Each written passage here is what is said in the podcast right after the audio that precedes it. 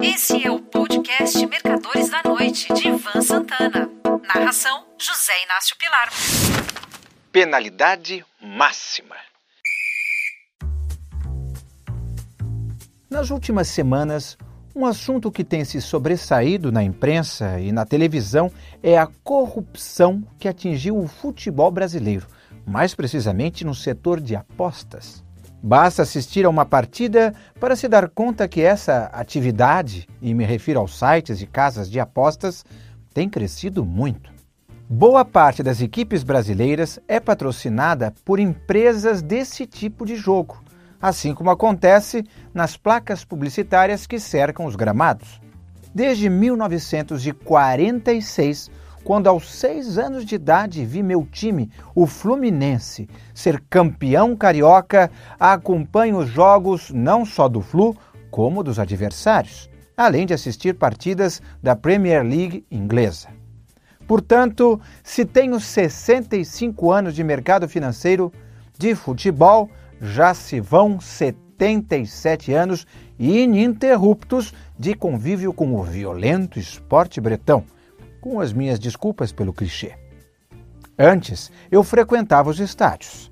Agora, com as deficiências físicas decorrentes da idade, acabo de completar 83, prefiro e me acostumei a assistir pela televisão.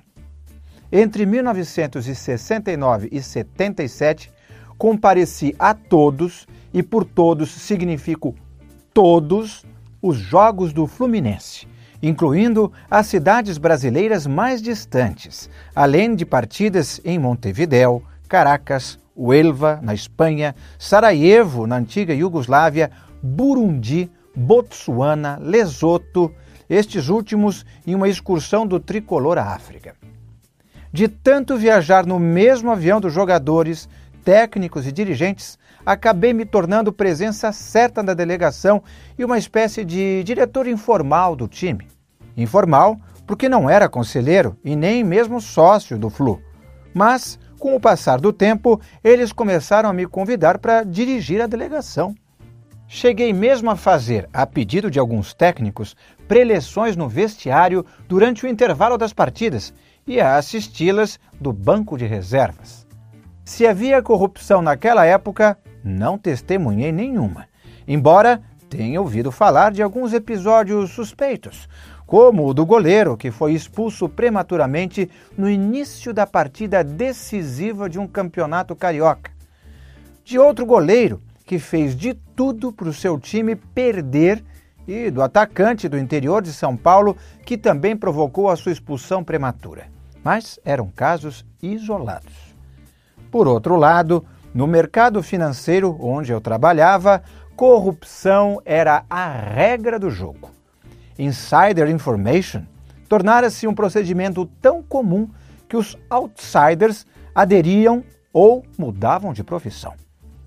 Entre outros exemplos, houve uma maxi desvalorização do cruzeiro tão espalhada de boca a boca que a cotação das ORTNs as obrigações reajustáveis do Tesouro Nacional fecharam exatamente no preço em nível de centésimo de centavo correspondente à Maxi. Todos, e eu escrevi todos, os fundos de pensão, que na época chamávamos de fundação das estatais, se envolviam em negócios escusos. Não é à toa que praticamente não houve nenhum que sobrevivesse sem que a empresa, da qual seus funcionários eram beneficiários dos fundos, tivesse de transferir recursos da sua tesouraria para evitar que a fundação quebrasse. Grande parte dos negócios nos pregões das bolsas era combinada entre os operadores. Ó, oh, eu te vendo 50 mil chubinho a 16 e você me vende 30 mil amalgamated a 17. Isso era acertado junto ao balcão do cafezinho da bolsa. Às vezes, os clientes menores, aos quais as corretores não davam a menor importância, só recebiam o resultado de suas ordens no final do dia ou até mesmo na manhã seguinte. Compravam caro e vendiam barato. No open market, a coisa não era muito diferente. operadores de mesa combinavam roubos nos quais as suas próprias instituições saíam perdendo. Não havia nem o pudor do disfarce. A palavra era roubo mesmo. Vamos amar um roubo para essa manhã? Um perguntava ao outro na maior sem cerimônia.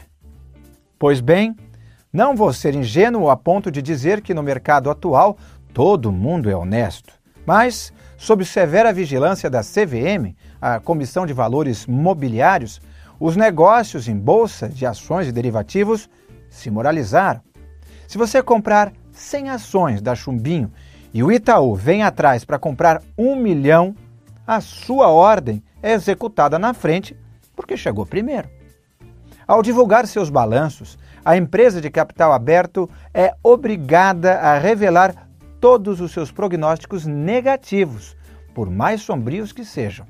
Isso é uma cópia do que se faz nos Estados Unidos, cujo princípio da Securities and Exchange Commission é Full and Fair Disclosure, ou transparência justa e total. Enquanto isso, o futebol se deteriorou ao se transformar para muitos em jogo de azar. Importante salientar que as grandes prejudicadas são as empresas de apostas, sendo favorecidos os jogadores que participam das mutretas e os agentes que os intermediam. Quer ganhar 100 mil após a partida? Comete um pênalti aí no primeiro tempo. Adianto 10 mil agora e os outros 90 mil se o trato for cumprido. Pois é. Chegou a hora de criarmos uma CVM do futebol. Caso contrário, haverá descrédito dos torcedores. Se um jogador comete pênalti ou leva cartão amarelo, logo ficará sob suspeita da sua própria torcida. Isso seria o início do fim do futebol como o conhecemos.